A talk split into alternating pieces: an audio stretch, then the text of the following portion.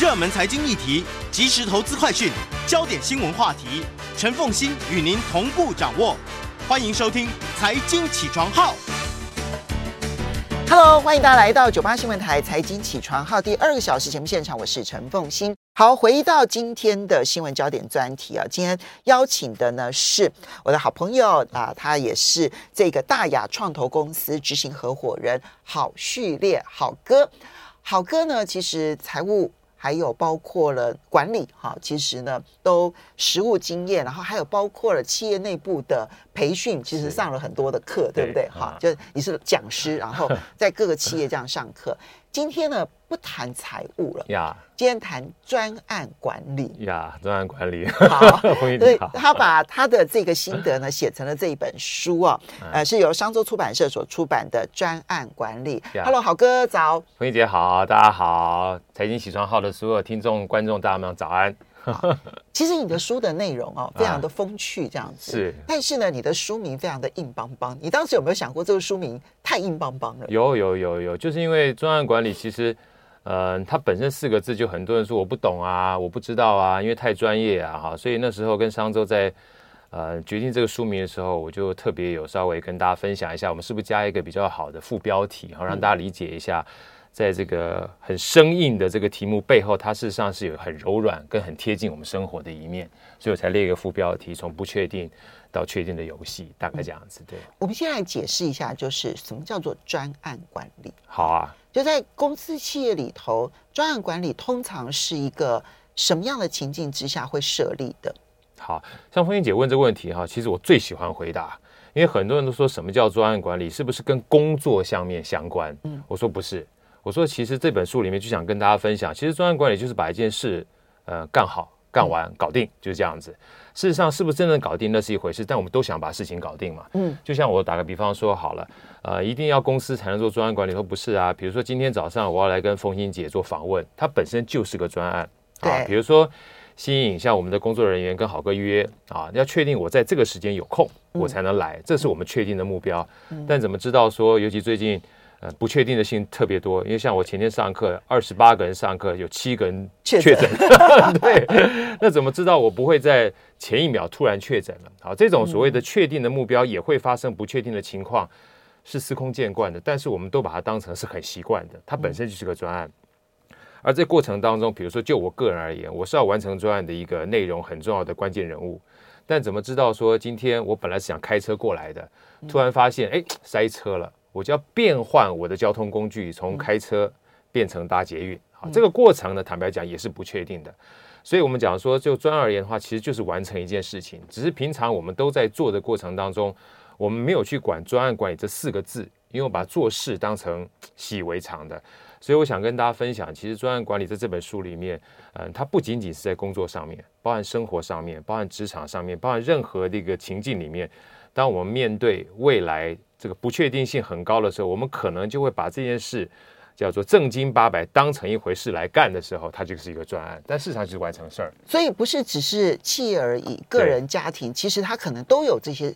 我们其实说穿了，它就是一个专案管理。比如说家庭要旅游，对对，好，那我要设定一个家庭旅游这个目标，其实它就是一个专案管理。你要用什么方式达成这个目标？对，或者是说，今天我们家里头希望十年后我们就能够储蓄到足够的自备款，是，然后买房子，对，这也是一个专案管理。是的，是的。那你做得好的话，你就在十年后可以达成目标。没错。做不好，你就没办法掌控这十年的不确定性。没错。那当然，企业更多，比如说。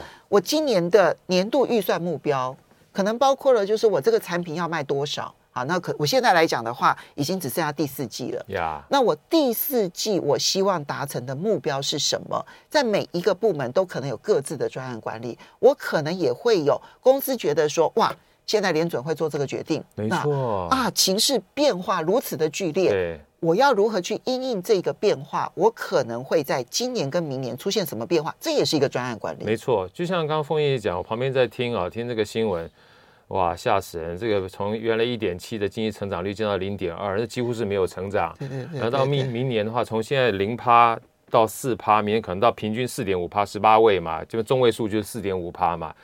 那其实不是只针对公司而言呢、啊。假设我有买房的话，那我吓坏了，所有贷款利率会不会持续往上涨？是。那再加上如果我本身薪资不是很稳定的话，代表我要支付这些贷款的风险就变高了。对耶，对不对？那这个。坦白讲的话，就未来而言的话，先不要管说我这房子会变成法拍屋，我是不是要额外找一些我可以增加收入的方式，去符合未来提高的贷款利率跟贷款的支出？嗯、像这些东西都是原来我在平静的这个生活当中没有办法遇到的，是，所以这就重新去改变我针对未来不确定要去改变的这个情况之下，怎么去应应？所以这些其实都是专案。好，所以我们人生都有许多专案要管理。那因此这本书。我觉得有一点很不一样，就是好哥，其实我们在讲专案管理，然后在企业管理当中，是。你正大企管所的嘛哈，他会有教好多好多种工具哈，就怎么样去做一个专案管理。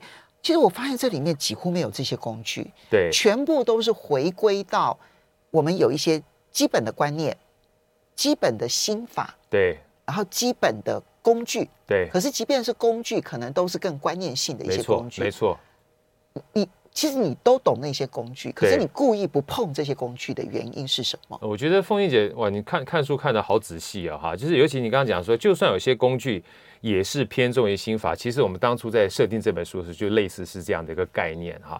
因为我第一个要先讲，其实针对这些工具有没有用，当然有用啊，所有的工具都是有用的，但要看在什么时候用，什么地方用啊。就像我们讲说，哎呀，运动一定非常好，那你能不能告诉我哪些运动比较好？对不对？那假设说像我现在目前的话，我脚就受伤了，我就不能跑步啊。嗯。所以虽然知道跑步这个工具很好，但对于我这个身体在有受伤的情况之下就不好。所以我可能要找一个在我受伤的情况之下能够帮助我运动，但又不会加深我受伤的另外一种工具，比如说瑜伽或拉伸。所以工具每个不同的工具，好，所以说很多本书，不管是 PMP 啦，或是敏捷专案管理，其实针对工具这边已经算是非常完整了。所以，我这也就是为什么我没有特别在这边画蛇添足哈，再多加一些工具。但因为我从一开始在台积电，后来教 PMP，很多人都跟好哥讲说，啊，上专案管理没有用啊。我没有听到，我就开始回想，我说怎么会没有用了？我觉得很有用啊，对不对？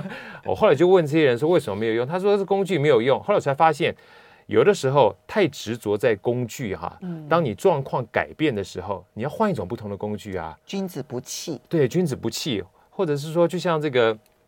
之前也跟风英姐聊的，我最喜欢那本书就《穷查理的普通常识》，他讲多元思维，对不对？对，你不能手里拿个锤子看什么都是钉子啊。是，你要有时候可以用拔的啊，有时候可以用运的啊。所以各种不同的这个工具呢，要看各种不同的问题，你要与时俱进。嗯，好，所以在这个情况之下，我在这本书里面比较多的就是回归到，就是你要认清楚很多东西是不确定的，嗯，很多东西是变化的。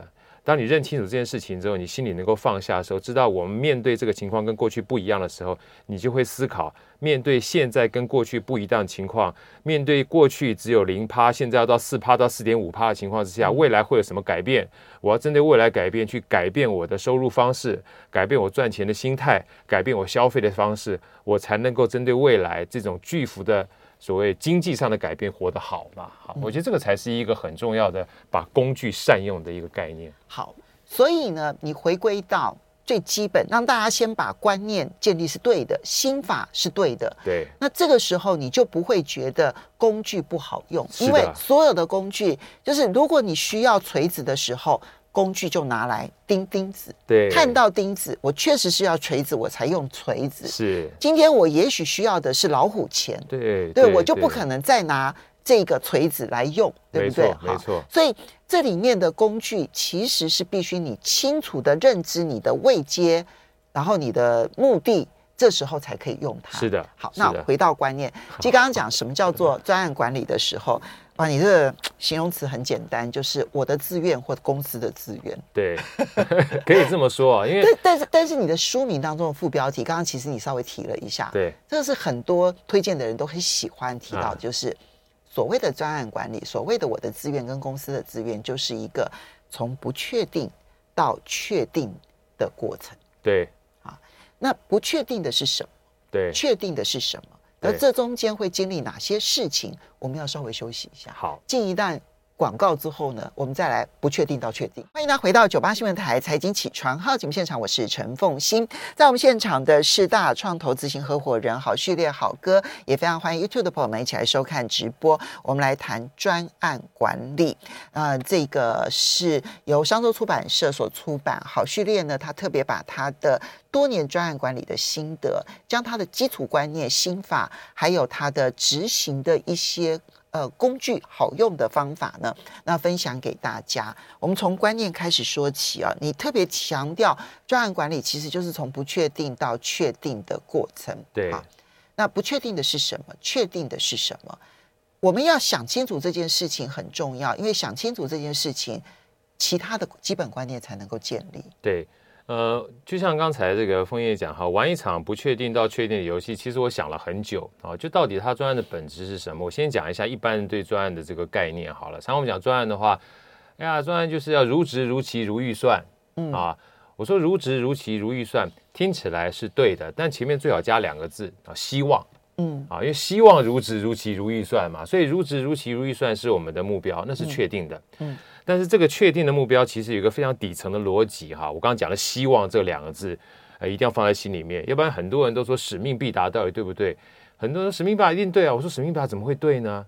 啊，就比如说万一使命是错的，对，万一使命是错的，或者是基本上现在目前环境改变了，我最常喜欢举一个这个呃我自己喜欢的 YouTube，比如老高跟小莫啊，那老高他基本上是码农啊，对不对？他以前专门写这个代码的啊。那你说后来他做了 YouTube 赚了这么多钱，找到他自己喜欢的东西之后，他一定要回去坚持说，我已经学了代码，所以我一定要把这代码的事情搞定。不需要，对啊，因为他这个喜欢是可以变的啊。如果他真的喜欢的话，是可以变的。所以我说，确定老高与小莫，小莫每一次打岔完了之后，老高是可以回应的很好，再接回来的。对，他其实是很多这个呃老婆心中呃完美的 老公。我我的意思是说，小莫所拉出来的那一条旁支线。他就可以跟着那个旁支线稍微的绕一下，是，而且回答了问题之后再回到主轴，对，这就是他在不确定当中可以继续找他的确定。真的哇，凤馨讲的太好了，对，对，所以说像这种东西呢，呃，我特别强调就是，所以这个从不确定到确定，好，确定的是目标，但是它有一个底层逻辑，这也是有书中里面或者是我在分享的上最常跟别人讲说，目标不仅为了达成，更是为了开始，嗯，嗯。啊，因为。很多人说，那我这个这个目标，如果正好跟你讲的话，我不一定会达到的话，那我是不是不要定目标？当然不行啊，嗯，因为你目标。定出来之后才有方向啊，而且目标在我书里面写的不能是笼统的目标，你一定要非常精准的目标，要有数字的，要数字，要有时间。要不然我跟大家讲说啊，我二零二三年要减肥，我好像有讲，好像没讲。对，对我说一年我要减十公斤或十二公斤，哎，方向就出来了。是，那我一年只要减三公斤，哎，方向就出来了。是，减十二公斤压力可能就很大，以后你不敢找我吃饭了，对不对？减三公斤的话，嗯，还好，轻轻松松的。所以这是一个确定的概念。所以确定要有一个。这个质量的目标是，而且是一定时间之内的目标，这个是确定，这是确定的。但要不要达成，没有人说的算啊。就像我们讲说，联联组会定这样的一个经济指标啊，那都不见得会达成了，对不对？你说一定要把自己要求到这种死吗？不一定。那你说不定这目标行不行？不行啊，因为你有了目标之后，你后面的所有任务跟方案，你才会跟着目标去走嘛，哈。所以这是不确定啊，这是确定的目标。那回过来，什么叫做不确定的？不确定就是过程了。啊，这不确定的过程呢，其实，呃，我想坦白讲哈，每一个人针对这个三两三年哈，感受会更为深刻，因为环境变化太大，环境变化太大，环境变化太快，这个我们讲说黑天鹅事件太多。那既然黑天鹅事件太多的话，你怎么有办法死守着过去的观念不放哈？希望能用过去的一个习惯、过去固定的方法来完成未来已经变化这么大的环境，嗯、这不合逻辑哈。所以当你确定说，哎呀，这个。过程有太多不确定的因素，但是我目标还是在那个地方的时候，你就会回到我们刚才风云姐聊的，就是你不会执着于你手中唯一有的工具，你会试着寻找各种不同的工具，去在与时俱进的过程当中。呃，这七个字我最想讲，就关关难过关关过，嗯啊，才能真的达到目标嘛。所以这就回到了你的观念二，就是说，在这个专案管理当中哦，其实早期流行的是瀑布式的专案管理，对，瀑布式的专案管理，就 PMP 对不对？哈，PMP，好专业。然后我不知道，我是看你书里头这样。对。但现在流行的是敏捷式的专案管理，对。啊，那很多人就问你说，哎，那是应该用瀑布式的专案管理，还是用敏捷式的专案管理？其实你。这里面提到，并不是要执着于哪一种方法，但敏捷式管理，它可以更快速的回应环境的变化，对，它会成为现在的主流，是有道理的。是的，其实很多人都问我这个问题的时候，我就会反问他，我说：当你做任何一件事情的时候，你一定希望就是一翻两瞪眼，到最后结果都出来之后，才知道结果是什么样子，还是在过程当中都能够希望掌握过程的进度？百分之百的人都说我希望在过程当中。都能够掌握进度，嗯啊，进度是什么？进度是小目标啊，对，进度其实就是小目标。那所有大目标都是由小目标去累积而成的，所以其实每一个人心目中都是趋向于我们讲的敏捷式专案管理的。嗯，所以这也就是为什么，其实我不太喜欢在专案名专有名词上面哈做过多的琢磨。我们回到呃，我们讲说最最近很有名的名词叫底层逻辑，好，就底层逻辑。我觉得这个底层逻辑是我们心中到底想要什么？我心中都希望能够及时得到反馈，及时得到反馈，跟我心目中的小目标去做比对，嗯，然后比对完毕之后去做修正，嗯，所以越快越好。所以在这个敏捷式专案管理里面说啊，每天早上十五分钟的晨会，大家说那我三分钟可不可以？五分钟可不可以？十分钟都可以，可以，只要你达到目标了，只要你达到目标了，昨天的知道了啊，今天做的情况如何？针对今天做个 review，然后看明天要做什么事情。你每一天都有小目标，你就可以随时修正了。你书里头讲了一个案例哦，呃，一个小例子，我觉得让我印象很深刻，就是。老板现在交给两个人啊，就是说你礼拜五之前，今天礼拜一嘛，哈，礼拜五之前你交出你的简报出来，这样子哈。对对对对。那嗯，很多的做法就是，哦，你礼拜五交简报，对不对？好，那我就回头闷头做做做做做做做做，然后呢，到礼拜五的时候简报交出来。对，啊，万一方向错了，已经来不及了。是是。那另外一个敏捷式的专案管理的方式，就比较容就就很清楚。好，回去了之后呢，你就立刻呢把老板交代的要做简报的重点，对，然后呢做做一个整理，整理完了之后呢，你可能就用这个现在的工具很多嘛，好，就传给老板说，是不是你要的重点是这些？是是，那老板就会回馈啦，啊，对，确实是这些重点，或者这中间哪个重点你漏掉了？对，然后我再根据这个我已经 confirm 过的老板的重点，我再去做一个简报，没错，然后我就有一个大纲，就有一个方向。我再去跟老板用告诉他说，这样的方向有没有需要补补补补上的，或者是什么样的回馈？对。然后这样子来来回回之后，到了礼拜五你交的简报，绝对比你闷头做要来的更符合老板的消需求。对。所以在这一段故事里面，其实我想别人很多，我去演讲说，好好跟你讲的好形象。我说对，就是我们常常喜欢埋头苦干，对，埋头苦干，希望给老板一个惊喜。啊！那我说结果到给老板都惊吓，对 对对，那时候惊喜变惊吓。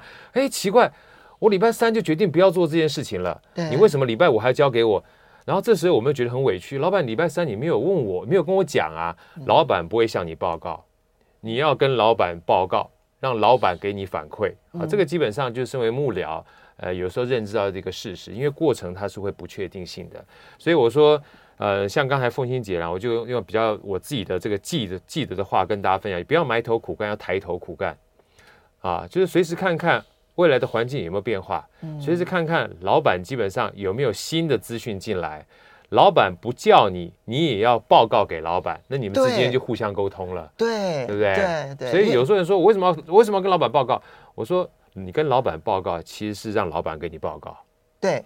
让老板的想法告诉你，对，大家一直没有思考到这一点的话，你就觉得我为什么要跟老板报告？这样是不是感觉太狗腿了？我说不是，这就是沟通嘛。对呀、啊，这就是沟通嘛。我我曾经碰过一位台大金融系的一位教授，对，他就跟我讲说，哎，不对，他是正大正大金融系的一个教授，他跟我讲说，他那时候也在北大兼课，他就也在北大上课。他说他呃在台湾跟在北大的时候，他感受很深刻。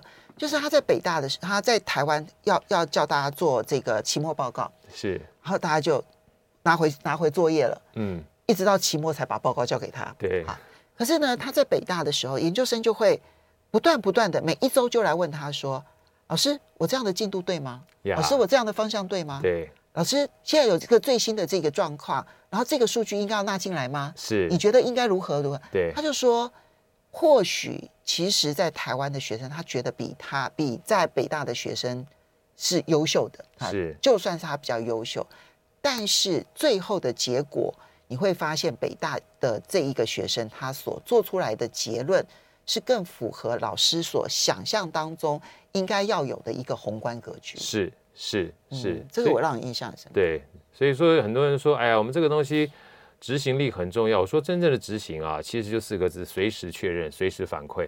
你只要随时确认、随时反馈的话，不要在乎那个大目标而已。嗯。所以所有的东西呢，它都是由小目标累积而成的。如果你没有定义这个小目标的话，呃，坦白讲，在过程当中你会碰到很多的不确定性的话，你没有办法确认大目标能不能达成，哇，这个基本上就就麻烦了。哎，所以你告诉大家说，其实朝令夕改，其实反而是对的。对，其实朝令夕，但是但是要有方法。是，所以其实像这个凤英姐，刚刚我们在私底下聊说，朝令夕改是对的，真的，以前都觉得很多东西。以为是不好的东西，其实它有底层逻辑是好的。就像我常常开玩笑讲说，大家上课我说：“哎，请问大家觉得半途而废这四个字好不好？”当然不好啊！做事情半途而废，一点都没有坚持的这个味道。我说好哥，后来再去看《论语》的时候，其实半途而废是一个正向的成语。他说：“你今天很多东西不要画地自限，你要先试，你要先行动再思考。就算做到一半之后，实在做不下去了，你也曾经试过了。”对不对？所以后来开玩笑讲说，以后报报名马拉松就去报全马，跑不完，你至少跟人家讲说我跑完半马了。我们稍微休息一下，马上回来节目现场。欢迎大家回到九八新闻台财经起床号节目现场，我是陈凤欣。今天呢，为大家介绍的是我的好朋友啊，他同时也是大雅创投公司执行合伙人好序列好哥呢。他所写的专案管理，人生需要专案管理啊，然后家庭需要专案管理，企业更需要更多的专案管理。是好，那其实我们现在都还在观念的部分啊，所以我们就很快的做一个观念上的总结，从不确定到确定。所以呢，这里面敏捷式管理，它其实是呃演化出来，你非要用这种方式不断的调整，用小目标去符合随时环境的变化。对。然后最终要达成那个大目标。对，但是呢，所以在这个过程当中，朝令夕改其实是对的。呀，因为如果环境变，你不变，对不起，你就会成为这个市场的 loser。没错，嗯。那但是问题是在变的过程当中，你会让其他人觉得很惶恐，怎么突然说变就变？对。那要怎么样减少朝令夕改的时候所导致的反弹？嗯，好，我觉得这个东西其实。也是这本书里面每次在分享的时候，最多人问我的问题哈，或者是很多很多疑惑，包含这个呃员工最常 complain，老板一天到晚朝令夕改，对不对？我说说句老实话，这个不是只有老板是朝令夕改，我们身为每一个人当父母亲的，也是所有小孩的老板，我们也常常朝令夕改，对不对？真的真的。为什么今天叫你要干什么，突然觉得不对了，明天叫你干什么哈？所以说，其实改变这件事情一个常态，真正。会让大家不舒服的是两件事情，第一个就是不知为什么而改，对啊，那你叫我改就改了啊，奇怪，昨天是这样，怎么今天突然变这样子，感觉不爽啊。那第二个呢是为什么你说了算，你都没有听我的意见？哎，对啊，就是、对我失去了掌控，哎，或者是说，坦白讲，你怎么知道你改的东西是好的？我在做事儿的人，我有很多觉得很不错的东西，你都没问我，你就改了啊。所以我在这里面先讲结论啊。我说，其实大家真正要改的过程当中，不是怕改，如果你让他多一点点的知其然，知其所以然，他改起来就会比较舒服。你告诉他环境出现了什么变化？对啊，比如说我这样讲好了，像。我今天呃是上个礼拜，我本来晚上要出去玩的，好出去玩的，然后我们买吃大餐的，突然我下午就肠胃炎了，我不舒服。嗯、那我晚上的话，我就只能吃稀饭呐、啊。我不是不想吃牛排啊，嗯、我想吃牛排，但我吃不了。我看到牛排，我基本是想吐，对不对？嗯、对。就像你跟一个人基本上突然昨天许了个愿，他不能吃牛肉，你非要今天跟他说吃牛排，我们上个月就约好的，对，就他必须要。遵守他的这个许愿的过程，所以当你知道啊，原来是许愿啊，他家人有人可能身体不适，那你知道这个原因之后，你就释怀了，对。啊，所以我们不要在表面去论断别人的关键，就是当你知道原因的时候，你会对这改变会释怀。嗯，那第二个呢，就是我们常常讲说。所有的员工也好，做事的人哈，他是一个末梢神经，他对很多的资讯跟资源呢，会比老板来的更加有敏锐度的。所以这个时候，所以什么叫团队？就是把团队的观点哈，能够及时的反馈，嗯，啊，就是要改，大家一起改。所以环境变了，可能老板收到资讯了，对。但是员工在现场，他可能更清楚知道那怎么改可能比较好。对，所以老板不是只告诉他说你们要怎么改，而是我告诉你环境出现了什么变化，请你们大家一起提出改变的方法。对，所以在这个里面呢，啊，有人开始问了，包括我刚刚看到这个，也有一些这个粉丝问说，哎呀，可是老板时间很难约啊，老板没有耐性。对，所以这个基本上就是工具没有办法帮忙的东西，是大家都缺乏时间，都缺乏耐性，就想要快。所以你好哥里面前面有本书，就书有有一句话就说，你在前面很想要快，你后面就会很慢。前面不愿意付出代价，后面的代价就更大。我不想讲联组会的事情，但这个情况是一样的，对不对？你觉得前面要大家舒服，你后面会非常不舒服。没错，没错。你前面先把所有事情搞定，说，哎呀，所有资讯都在这里面，我们大家能不能够审度一下局势哈？把我的 input 跟你们的 input 放在一起，知道要改是大家努力要改的。当你建构这样的一个机制之后，前面也许很辛苦，但习惯一旦养成之后，后面就会很快了。好，除了观念之外，你这里面也有五大心法哈，就是你要让一个专案成功的心法。这前面只是建立观念，后面其实心法也非常的重要。那么，当然我们现在没有时间可以把所有的心法都讲一遍，它里面有一个重要的心法。其实就是要让专案参与的人都要得到好处。对，这这个观这个心法哦，其实是一般人可能最想不通的。是，为什么？因为通常我们都会想到大利，就是不是很用力的用力，是很大的利益啊。公司一定要怎么样啊？我们要成为公司世界第一。